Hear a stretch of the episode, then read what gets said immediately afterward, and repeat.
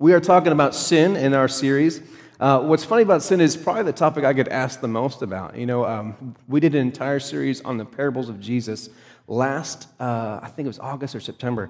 And the one thing I kept being asked about, what about sin and all this stuff?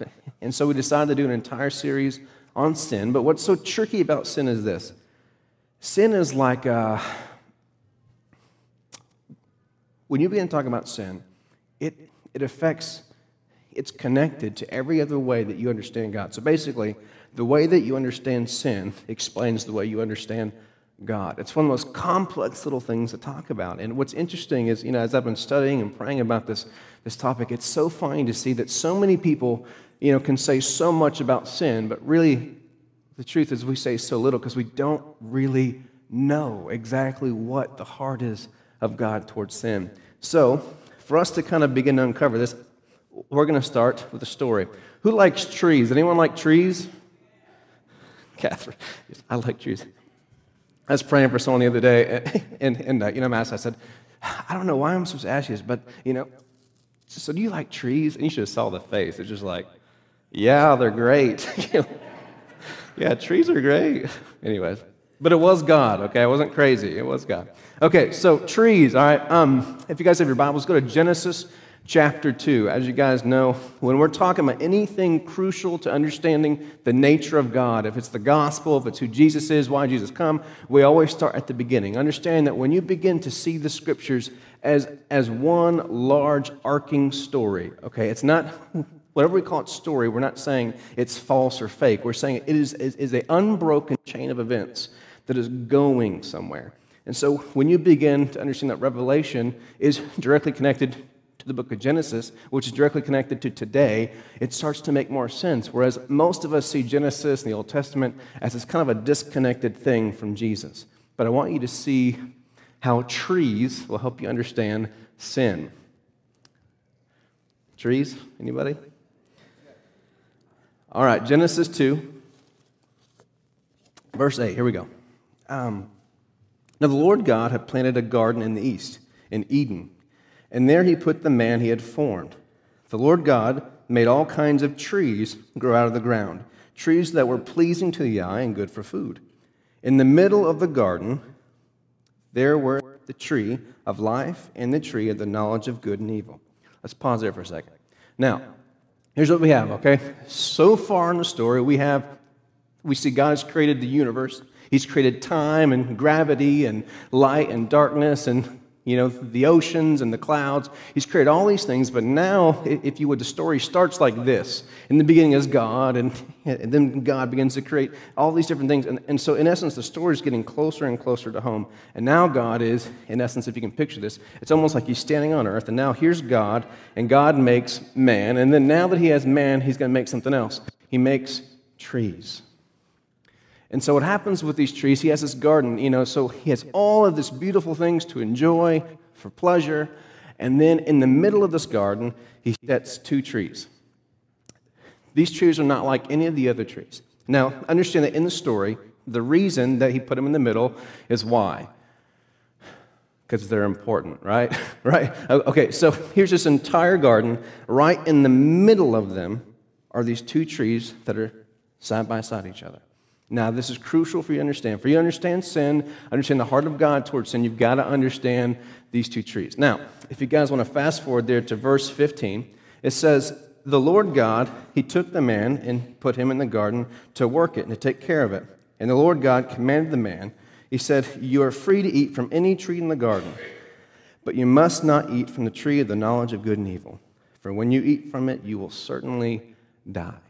Now, we know. Uh, we all know how the story goes, right? So you got the trees, you got the garden. He ends up making Eve, and then he, there's animals everywhere, and there's this, this, this uh, utopia of pleasures, right? I mean, you can do whatever you want to do, everything's great. Basically, your existence is to enjoy God and to enjoy your mate and to enjoy everything else in the garden, right? Sounds pretty good, right? It's like a sandals resort. gotcha. Okay, here we go. Okay. But there's one thing in, smack dab in the middle, but there's just one small caveat. You can't eat from the one tree. And this one tree, of course, is the tree of the knowledge of good and evil.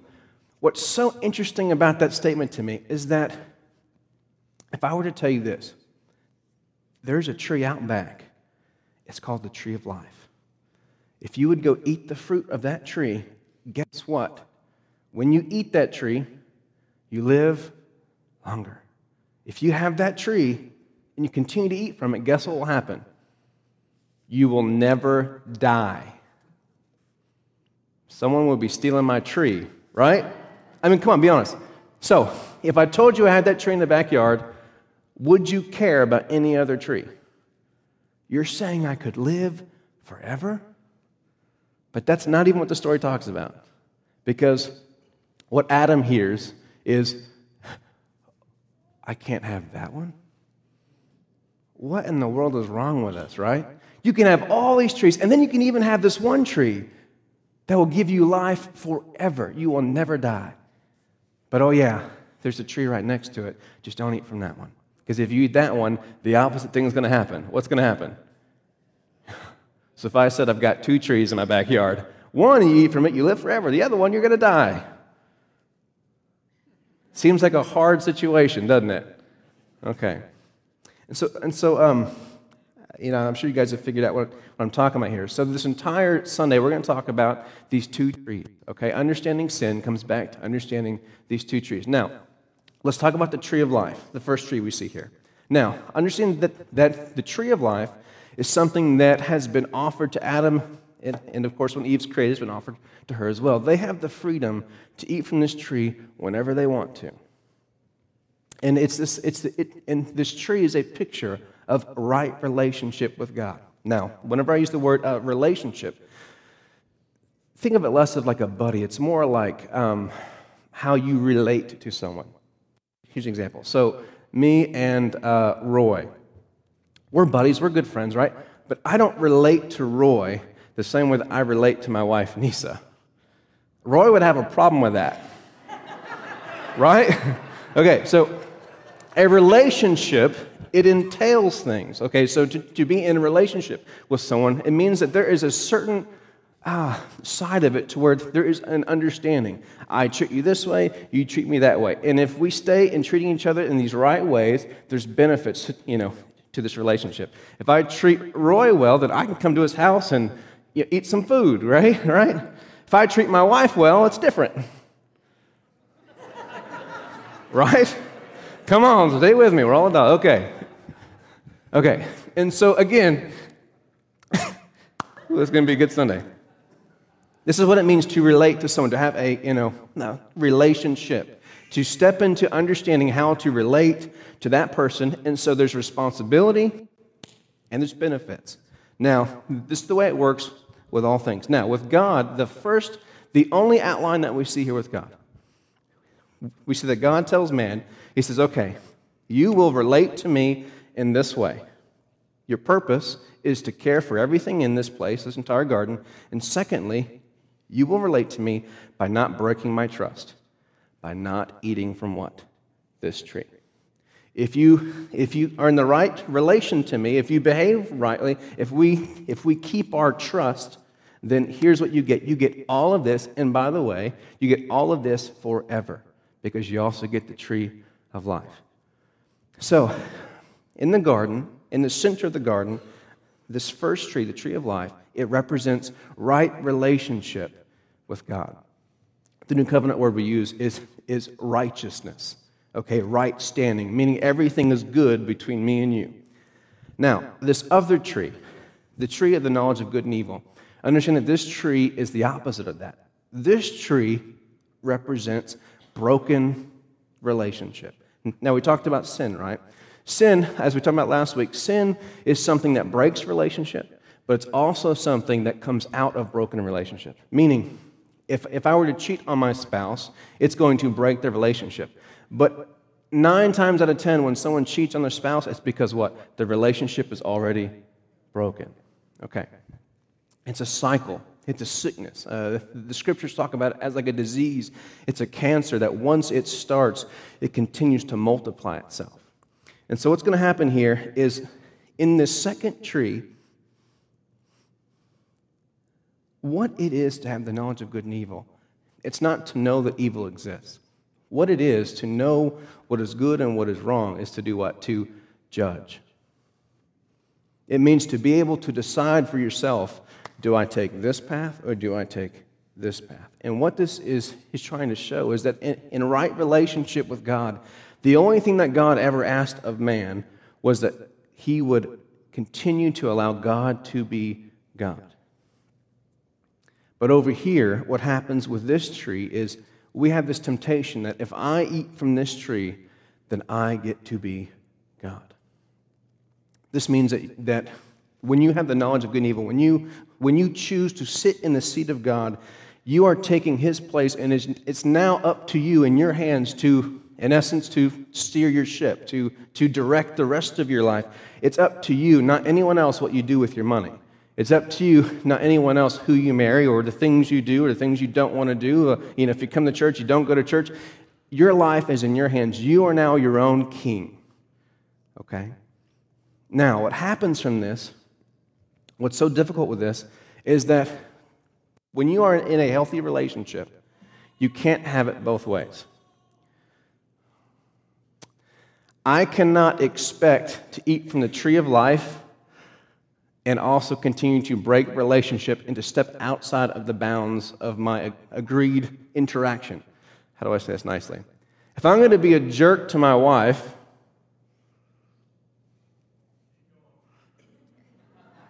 do I need to say anything, amen? It's not going to work out good for you, right? Okay. You might end up on the couch, right? I don't get the benefits of the relationship if, if I do not stay within, right? Got me? Right relationship. Okay, you guys got it. And again, all this starts with God. Now, I have the freedom to choose which, whichever I want to do, but I can't have it both ways. I cannot choose to break relationship with God and expect to still begin to have the benefits of that relationship with God. So, what happens here is you know, we have the, the serpent, we have Satan. He's here with Adam and Eve, and, and he's, he's beginning to, to kind of put these lies um, in their ears. And what he's doing is he's bringing attention to the only thing that this, that this God is trying to withhold from them. And he convinces them that the heart and the plans of God are not good for them, that God is holding something back, that the course, the plan, the judgment of God to say this is good for you isn't good enough. So now it's man's job to decide what's good for them. Are you seeing what's happening here? The moment, how do you explain this? They've already eaten of the tree before they eat the fruit.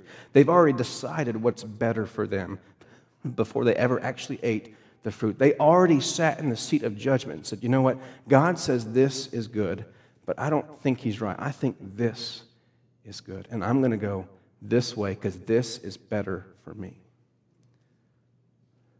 This is the root of sin.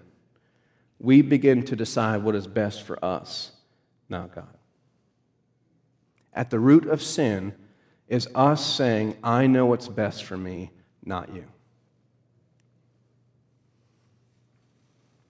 And so, what we see here in the garden is that we see that, that this first tree, the tree of life, we see that this tree of life, it represents full relationship with God which offers us the outrageous freedom and access to life. I mean, like, I mean, it's hard for us to even imagine this.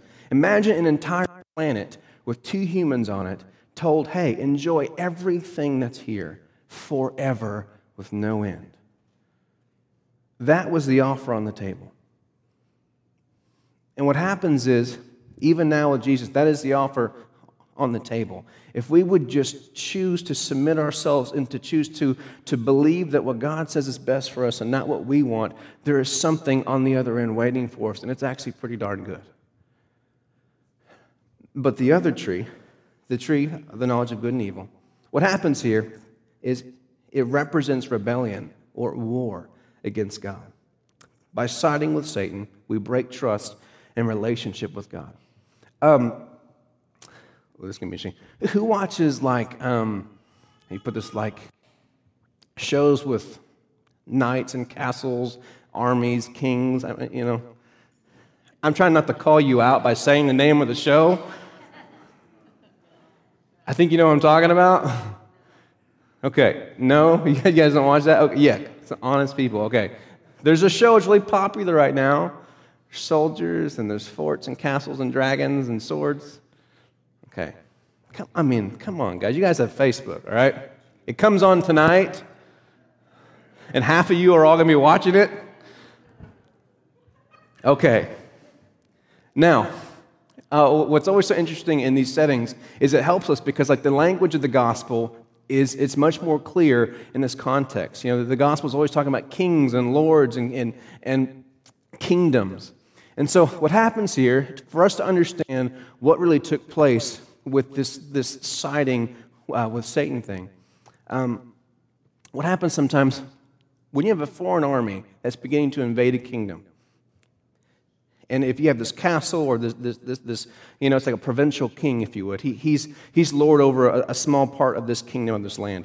What happens is these kings are often given a choice. You can choose to submit to my lordship, and if you do that, I'll allow you to stay in power. I will give you, in essence, authority and freedom as a king, as long as you submit to me. Or you can choose to stay loyal to the kingdom that you are with, and if you do that, we're going to fight. Now, this is what is taking place here in the garden. We are choosing whose loyalty we are going to hold on to. In the scriptures, when they talk about sin, they talk about, um, the Apostle Paul explains that we have, that there's only a choice between two masters. If we choose sin, we're a slave to Satan. If we choose uh, repentance and the blood of Jesus, we're a slave to Jesus. Sounds really exciting. I know. It's awesome. And so, what happens here is that the root of sin in the garden is that we chose our side. Satan was declaring war on God, and he offered us something. I will give you true freedom if you would just take my side. But if you guys watch those shows, you guys understand something. You understand that whenever they get offered, you know, to be a king or to have power or land, there's always strings attached. Yes? Always strings attached to it. And so, yes, you get to have power and you get to have a castle and you get this illusion of freedom. But every time I want something from you, I'm going to pull the strings, just like a puppet. And so you might have a crown and you might have this appearance of having everything that you want in life. But whenever I want something from you, I'm going to pull those strings. This is how we need to understand sin whenever we are living in this life separate from the lordship of Jesus, we have an appearance of freedom. You know what? I control my own life. I've got money, I've got cars, I've got, you know, boats. I've got whatever it is that I want to go get. I have freedom, you know, to do whatever it is I want to do. But there's strings attached to every one of those illusions of freedom. Anyone in here, you know, who actually has a lot of money knows that money comes with strings attached to it. The more money you have, the less freedom that you actually literally have. If you get past a certain point and you begin to make tons of money, guess what? You have tons of strings, tons of responsibility, and there's tons of ways to lose your money. The more money you have, the more time you need to spend taking care of your money. The more assets, the more homes, the more businesses, the more wives and ladies on the side. Come on now, I'm, I'm messing with someone, okay? All these illusions of freedom are not free at all.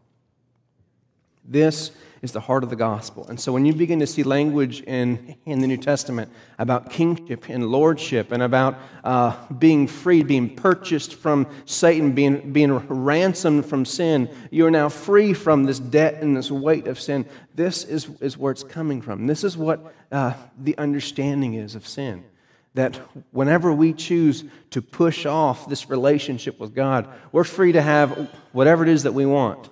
But the problem is that everything that we have outside of our, our relationship with God comes with strings attached to it. Now, now that we understand these two trees, you've got the tree of life, which is the right relationship with God, and you've got the tree of the knowledge of good and evil, which is a picture of choosing to take control of your own life. Now it comes time for us to figure out which tree are we going to choose? The problem in all this is that we still have to choose every single day. We still have to choose which tree we will actually embrace. Now, The book of Revelation shows us something very interesting. Okay? When we see Jesus, he comes back as king and he brings his forces and you know he defeats the enemy. And then everyone who chose to side with him to stay loyal to Jesus is now ushered into his kingdom. And in essence, they get brought back into this Garden of Eden. They get brought back into this place of enjoyment and eternity, all these great things. But understand, at the beginning of the book, there's two trees. But in Revelation, at the end, guess what? There's only one tree. The tree of life is the only one of those two trees that's actually in the kingdom of heaven at the end. Because the, only the people who embrace that tree are the ones who, who make it through. Because only those who have fully submitted to the kingship, the lordship of Jesus Christ, are the ones who are welcomed into this kingdom. This is what's at the heart of sin. It's, it's a choice. Am I going to choose to stay in, into right relationship with, with Jesus and trust Him and rely on Him? Or am I going to choose to, to shed that off and to take it into my own hands and to have the freedom that I want? The problem is that both trees promise us freedom. And that's what's so difficult for us to figure out. Which tree do I choose? And of course, most of us choose the other one. Because, okay, who here just loves to be a passenger in a car? Who here? Like you would prefer that. You are the exception, my friends. Who here wants to have the wheel? Not the passenger wheel, the wheel. Okay, some honest people. Okay. We're going on a trip on Thursday. We're going to take some leaders to a conference. And, and you know, here's a promise to all you I'm going to have the wheel. I'm just being honest. I mean, I just, I love you, but I just don't know if I trust you with the wheel. Right? And so what happens with God, it's the exact same way. Ooh, I love you. I just don't know if I trust you. We don't talk a lot about money here at Grace because, you know, churches have just abuse that. You know, and it's not all churches. But, you know, often you get pressured to more and more and more and more more. But when it comes to tithe and offering, it's such a powerful litmus test of our heart. It, it, it causes us to make this choice. Oh, yeah, Jesus, I love you. I love you. Do I trust you with that? Mm, I just don't know if I can trust you with the wheel. I just don't know if I can trust you with that check. Ah, don't know about all that.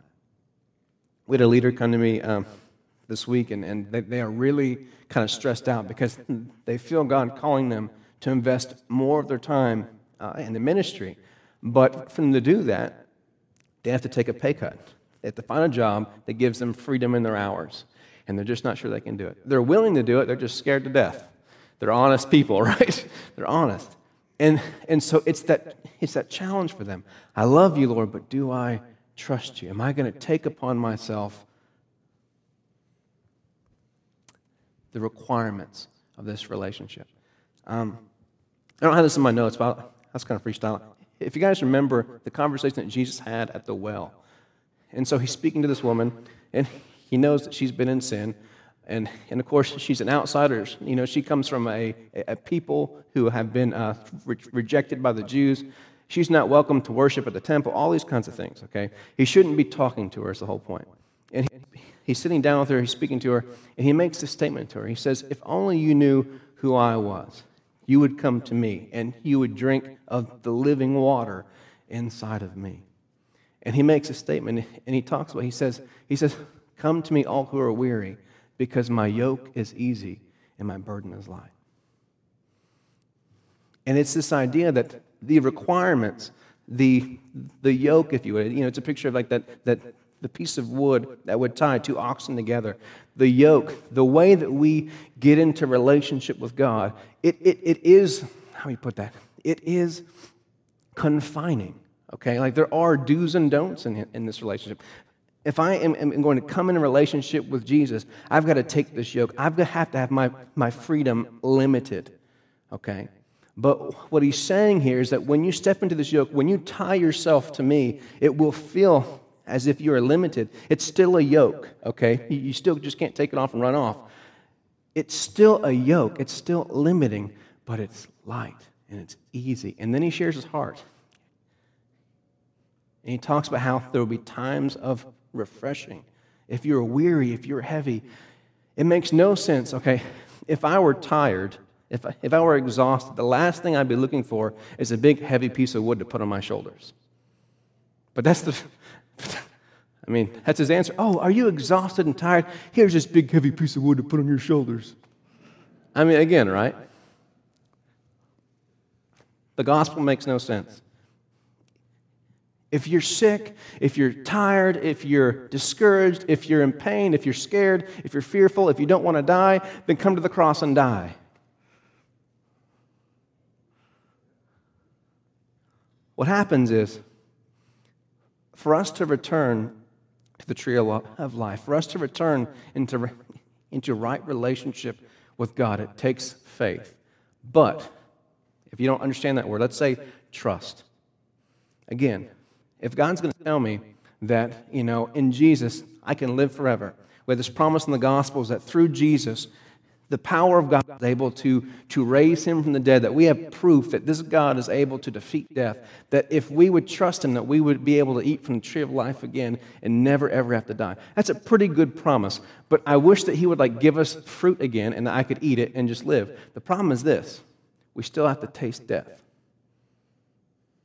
The promise is not that we would not ever physically experience death here. The promise is that even though we're going to experience death, when it's the right time, He's going to pull us out of it to overcome it.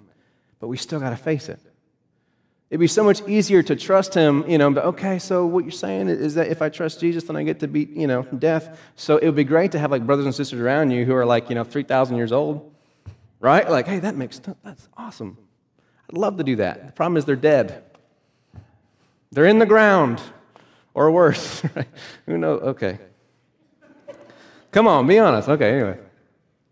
The problem is that we still have to see people pass. We still have to, to experience suffering and loss and pain and, and all these terrible things of this world and, and still have to find a way to restore the trust which we broke all the way back in the garden.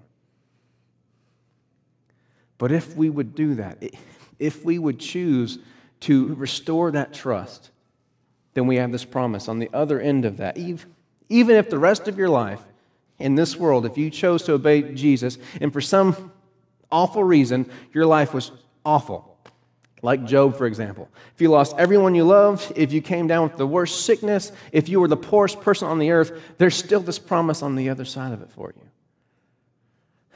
And the question is always are you going to restore that faith and restore that trust? Are you willing to live in this life trusting that He's going to restore the tree? Because here's the trick.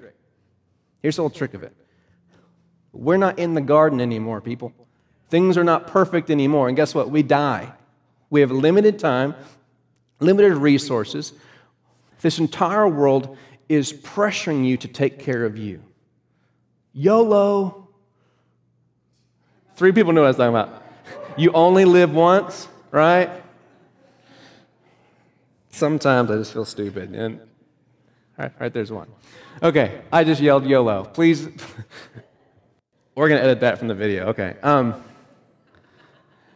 we have this society that tells you, you know, you only have one shot, you only have so many minutes, so many breaths, you only have so many chances to soak up as much fun and enjoyment as you can. So make as much money as you can, you know, uh, take as many vacations as you can, you know, whatever it is, okay? Be as successful as possible. Pour your life into getting as much as you can in this short breath of existence as possible because you're going to die and it's going to be over. And all that matters is what you experience here. And so we're not in the garden anymore. And so we are constantly surrounded by this, this world that tells us that, you know what? Who cares what Jesus said? Because you know what? It's up to you to decide what's best for you. Does that sound familiar? Do what your heart tells you. Have you guys gotten that advice before?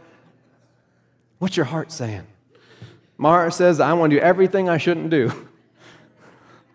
I mean, be honest, right? Don't always trust your heart. It's not the same thing as the Holy Spirit.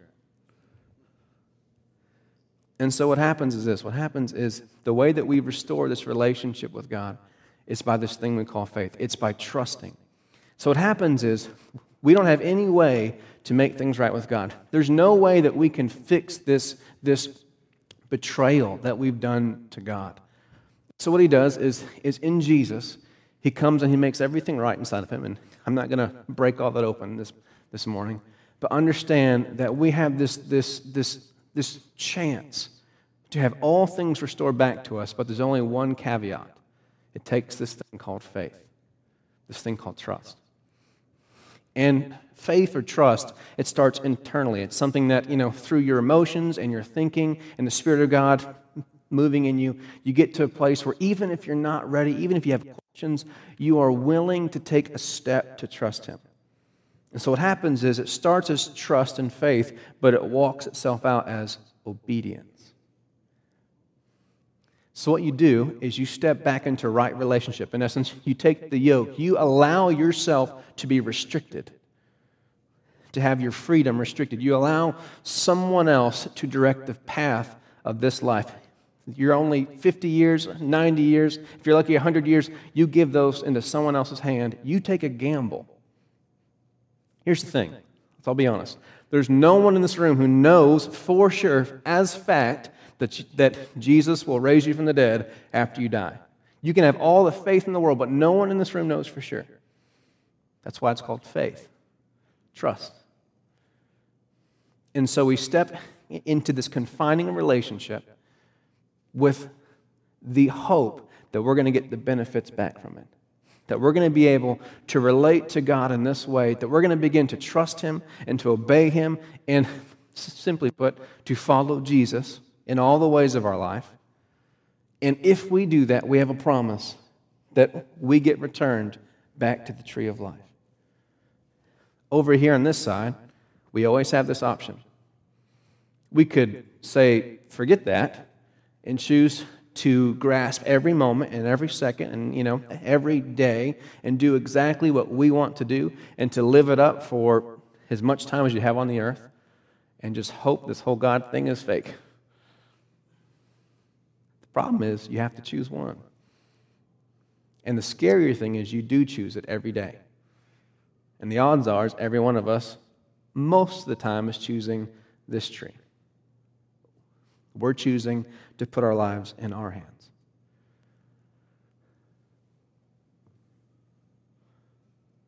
Interesting. In the Old Covenant, we get to understand something is that in the Old Covenant, basically the Old Testament, the Old Covenant was basically the old agreement on the way that we're going to you know, interact, the old relationship even that we have with God. Was He put it down on paper? Here's all the do's, here's all the don'ts, and if you do the do's, then you get the good stuff. If you do the don'ts, you get the other stuff, right? And there's lots of bad other stuff that comes with that. It's kind of scary. In Jesus, we have this thing that we call the new covenant, the new relationship. And what's really interesting about this is that in the new relationship, it starts when Jesus he hangs on a tree. The tree again, right? That tree starts popping up over and over again, right? And all of a sudden, the tree of life emerges yet again. The tree of life, if we would just approach, choose this tree, eat from this tree, because Jesus says what? He says, Eat my flesh and drink my blood. Are you seeing the connections here? All of a sudden, the tree of life springs up thousands of years later, we won't even talk about that. And so it springs up, and so now we have a choice. The tree of life is made an option for us yet again, but it looks different. Because in this world, in that world, the tree of life was free. We could just eat whenever we wanted. In this world, that's not controlled by God, this world that the scriptures say are under the control of the evil one, in this world, to eat of that tree, to get back into right relationship, has a price. And it's the cross. It's blood, it's scary, it's ugly, and it's, it's honestly the last thing that we want to choose. But the only way for us to get back to the garden, to get back to right relationship with God, is to eat from this tree, to embrace this tree. And of course, the way Jesus puts it, to pick this tree up and carry around every single day of our lives.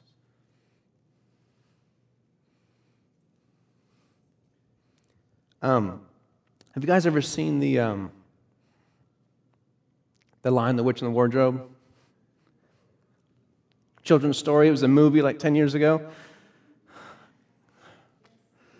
Okay. I'm like, do you guys like go to the movies or like you know, on Facebook or anything? I mean, like, my pop culture references are just terrible today, I guess. I don't know. YOLO, right? I don't know. Okay. C.S. Lewis has one of the most beautiful and simplistic pictures of what we're talking about this morning. We have Edmund, the brother who has betrayed his family, right? He sold them out to the white witch. It's a picture of what we did at the tree because he thought that what was best for him was the power and freedom that the witch offered him. It's a beautiful picture, isn't it? She comes to him on the sleigh. She offers him candies, right? Yeah. She's beautiful. She sounds sweet and nice, all this kind of stuff. Hey, if you would just come with me, I'll take care of everything you want. Just here's some candy. Follow me back to the castle. He betrays his family, betrays uh, Aslan as well, who's a picture of Jesus. And then what does he get? A prison cell. That's what he gets. He gets a prison cell and what? A death sentence. Straight from the Bible. And so what happens here with Aslan is he has his choice. He has no obligation to Edmund. Edmund has now joined his enemy. He is now part of the army of this, this kingdom that's trying to, to defeat him. He doesn't have to do a thing for him, but he makes a choice. And he makes a choice to ransom Edmund. He offers himself to get Edmund back. Because again, even though Edmund starts out with family, now in this new world, in this new reality, freedom has a price now. To get back to where he was, there's a price on it, and it's blood.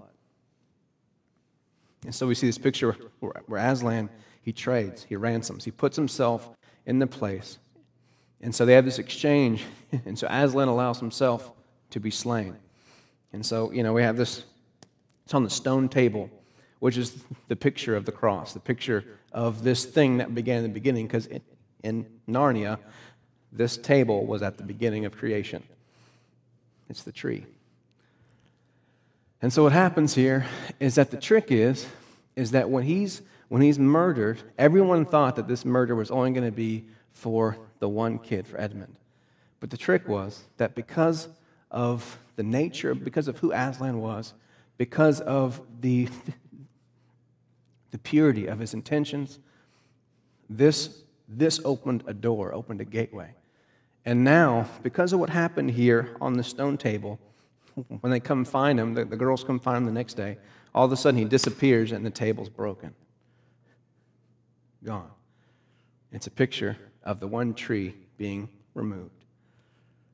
And now, through Aslan, through allegiance and through embrace of Aslan, every single person has the ability to enter into this world of life, peace, security, it's exactly what we see with Jesus. We all have this thing called grace, meaning it's nothing that we earn, it's only something we choose. We have this ability to choose Jesus, and in choosing that, choosing to embrace this ugly, nasty cross, we have the ability to enter into everything that our heart yearns for. But it takes one thing putting on that yoke. We must choose to step back into relationship with Jesus. And the problem with relationship with Jesus is he has requirements. There's a limitation. What do we call Jesus? We call him what and what? What and what? Jesus is our. I just love the Bible always puts Lord first. I love that. Because the stipulations of our relationship the ring, if you would, the way that, that we get the benefits of having a Savior who, who pulls us out of death and he, he hands over all this good, amazing things for eternity and all this great stuff, is what? Entering into the confining relationships of lordship. We have to give up the tree of the knowledge of good and evil. We have to give up the right to be our own king, to be our own God. We have to give up full control to our new Lord. But in that is this promise in the scriptures, the last major example that the scriptures give us of how we are to relate uh, to Jesus specifically is marriage. And it's this picture of the church whenever Jesus returns, and that the church is all those who have chosen to submit and to stay loyal to Jesus. And it's this picture of like a bride and the bridegroom. And it's this idea of this marriage wedding ceremony. And what's happening is that we, the church, are choosing to enter into a confining relationship. Okay. Who's married? Okay. Do you have freedom to do whatever you want to do and stay married? Okay. If you want the benefits of marriage, there's certain requirements you have to follow. There's a certain way that we have to relate to our spouses. And for us to have the relationship, to have the benefits, we have to stay inside the, if you would, the guidelines, the parameters even of how we relate to this person. Now, if you want to ask me, what are the parameters in the New Testament? I'll tell you, if you guys have your Bibles, let's go ahead and go there. You guys have your Bibles, go to uh, Matthew, actually, I'm sorry, Mark 12, 38, 28 through 31. That was so confusing. Mark 12, 28 through 31. It's very simple. We go here all the time. The, the confines of our relationship with Jesus are summarized here. For us to be followers of Jesus, this is how we do it. Love the Lord your God with what? Everything. And then love who? Your neighbor. There's no piece of paper anymore that has all the details of if you do this or you don't do that. It's very simple. He's taken the, the entire rule book, he's put it into one person, Jesus, and he says, okay, so to be in a right relationship with me, here's what you got to do follow Jesus. And if that's you know way too complicated, we'll make it simple. When you follow Jesus, here's what it looks like. You love God with everything, meaning he has everything, and you love your neighbor the same way that you love yourself, meaning from this moment forward, you matter more than I matter. The same way that in my previous life, I would work my tail off to have money to take care of myself, to do what I wanted to do, to have all the, the toys and the vacations and, you know, the honor and, you know, success. The same way that I used to toil my life to take care of me and mine, I am now going to use those same energies to do what? Take care of you. This is the confines. This is the yoke. These are the vows of our new relationship with God. If you want to choose the tree of life, if you want to return to the right relationship with God, if you want the benefits of walking with God, if you want to live forever, you want to be all these great, amazing things. Heaven series, you guys remember that? It was great.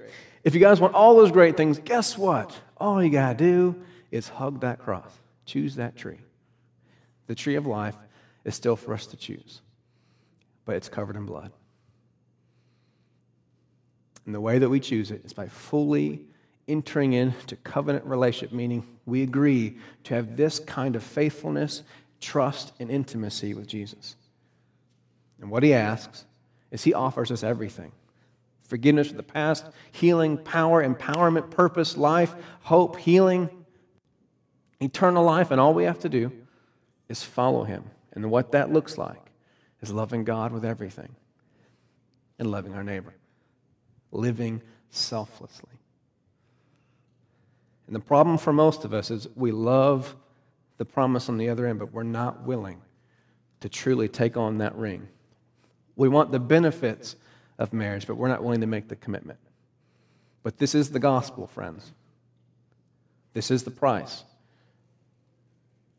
For us to eat of the tree of life, we have to choose to come to the cross. It's the only way for us. So I, I really don't care, all, you know, the different ways that we've talked about sin or been, been taught about sin. This is the heart of sin. How we are relating to God. Are we following Jesus or are we taking control of our life and doing what we see is best for us? We'll talk about this more in probably about two weeks.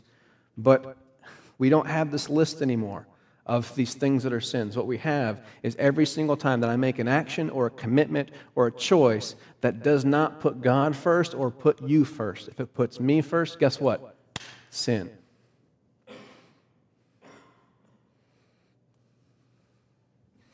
Well, I'm, you know, pumped up and happy. How about you guys stand with me? We're going to close it out this way with some prayer.